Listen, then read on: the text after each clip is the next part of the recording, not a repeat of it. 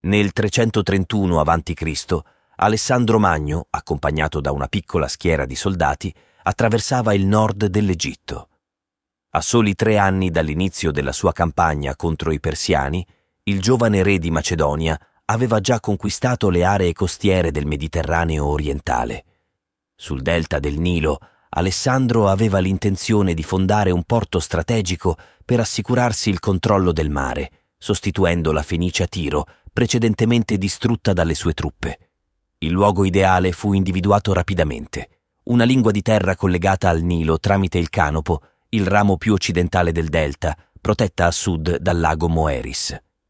La leggenda narra che, durante la delimitazione della città, Alessandro e i suoi seguaci si accorsero di non possedere polvere bianca e si videro costretti a utilizzare la farina.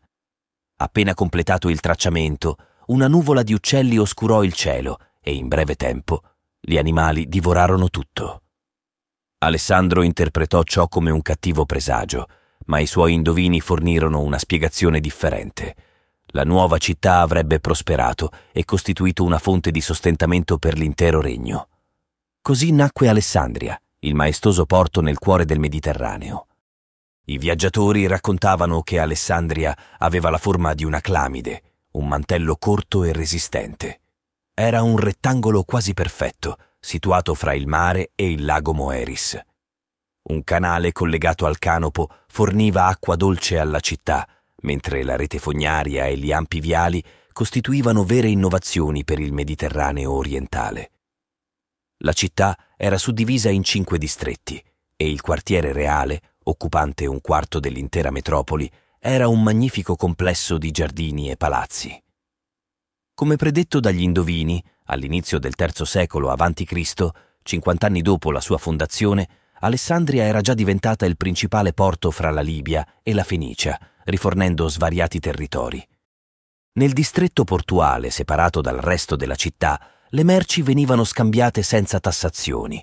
Compratori provenienti da tutto il mondo conosciuto facevano affari, scambiando prodotti agricoli con raffinati manufatti in ceramica, oro, perle, incenso e uova di struzzo.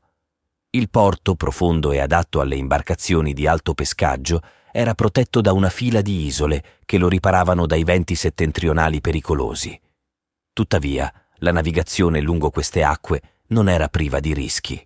Senza bussola o strumenti di navigazione avanzati, i marinai potevano orientarsi solo in base agli elementi costieri. Nel delta del Nilo, privo di montagne o scogliere, si estendevano solo paludi e deserti apparentemente infiniti.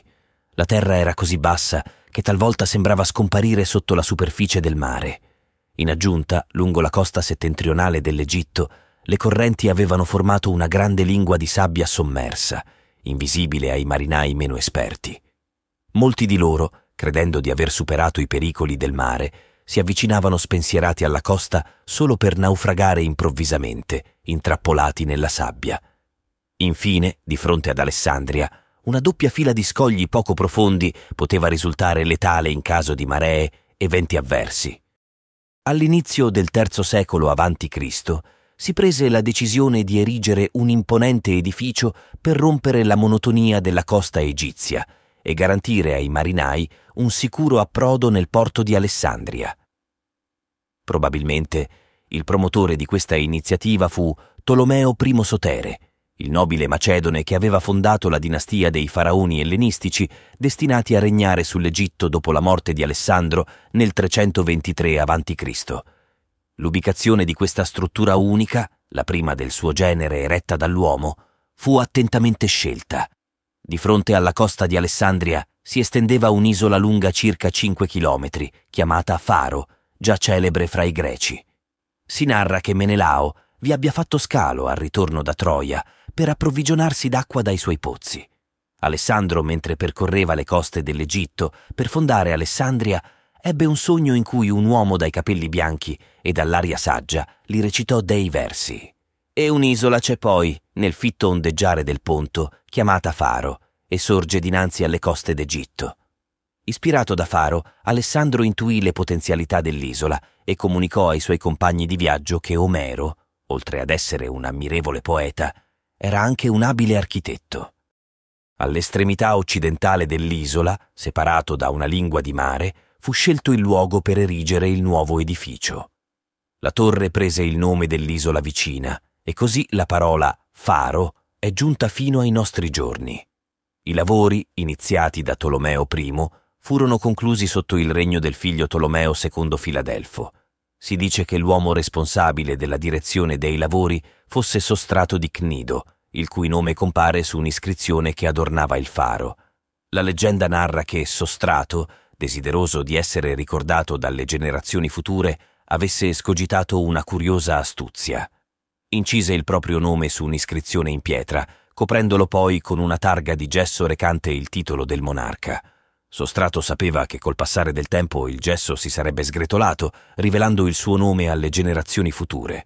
Come tutte le imprese dei primi Tolomei, il faro si rivelò un'opera stupefacente. Secondo quanto riportato da Plinio il Vecchio, la sua costruzione comportò una spesa di 800 talenti, corrispondenti a circa 33 tonnellate d'argento, pari a un decimo dell'intero tesoro reale. Si stima che il Partenone, eretto un secolo e mezzo prima, fosse costato poco più della metà, fra 450 e 500 talenti. Con i suoi oltre 100 metri di altezza, il faro, si raccontava, poteva essere avvistato dalle navi a una distanza di 50 km o più, equivalente a più di una giornata di navigazione.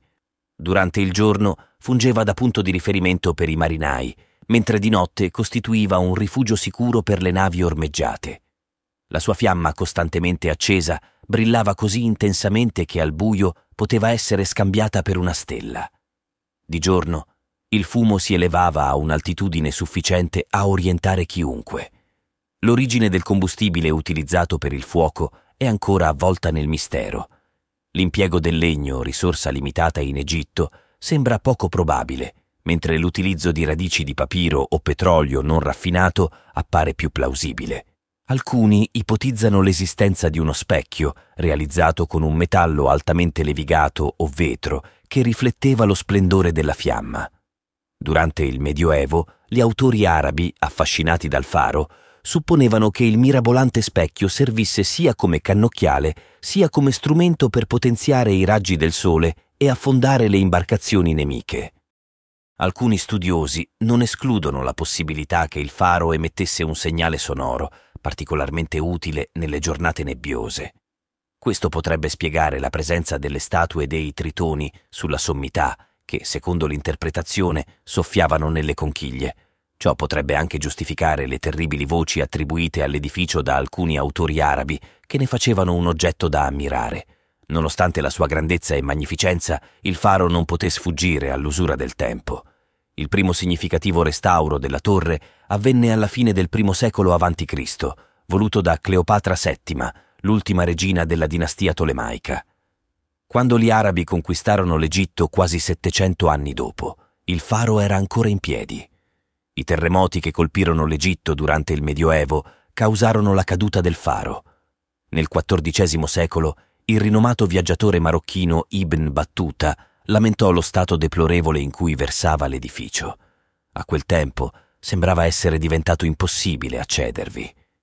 Nel 1477, quando il faro era già ridotto a un ammasso di rovine, un sultano mamelucco decise di utilizzarne i resti per erigere il forte di Kait Bay, la cui mole richiama l'ubicazione di una delle più durature meraviglie dell'antichità.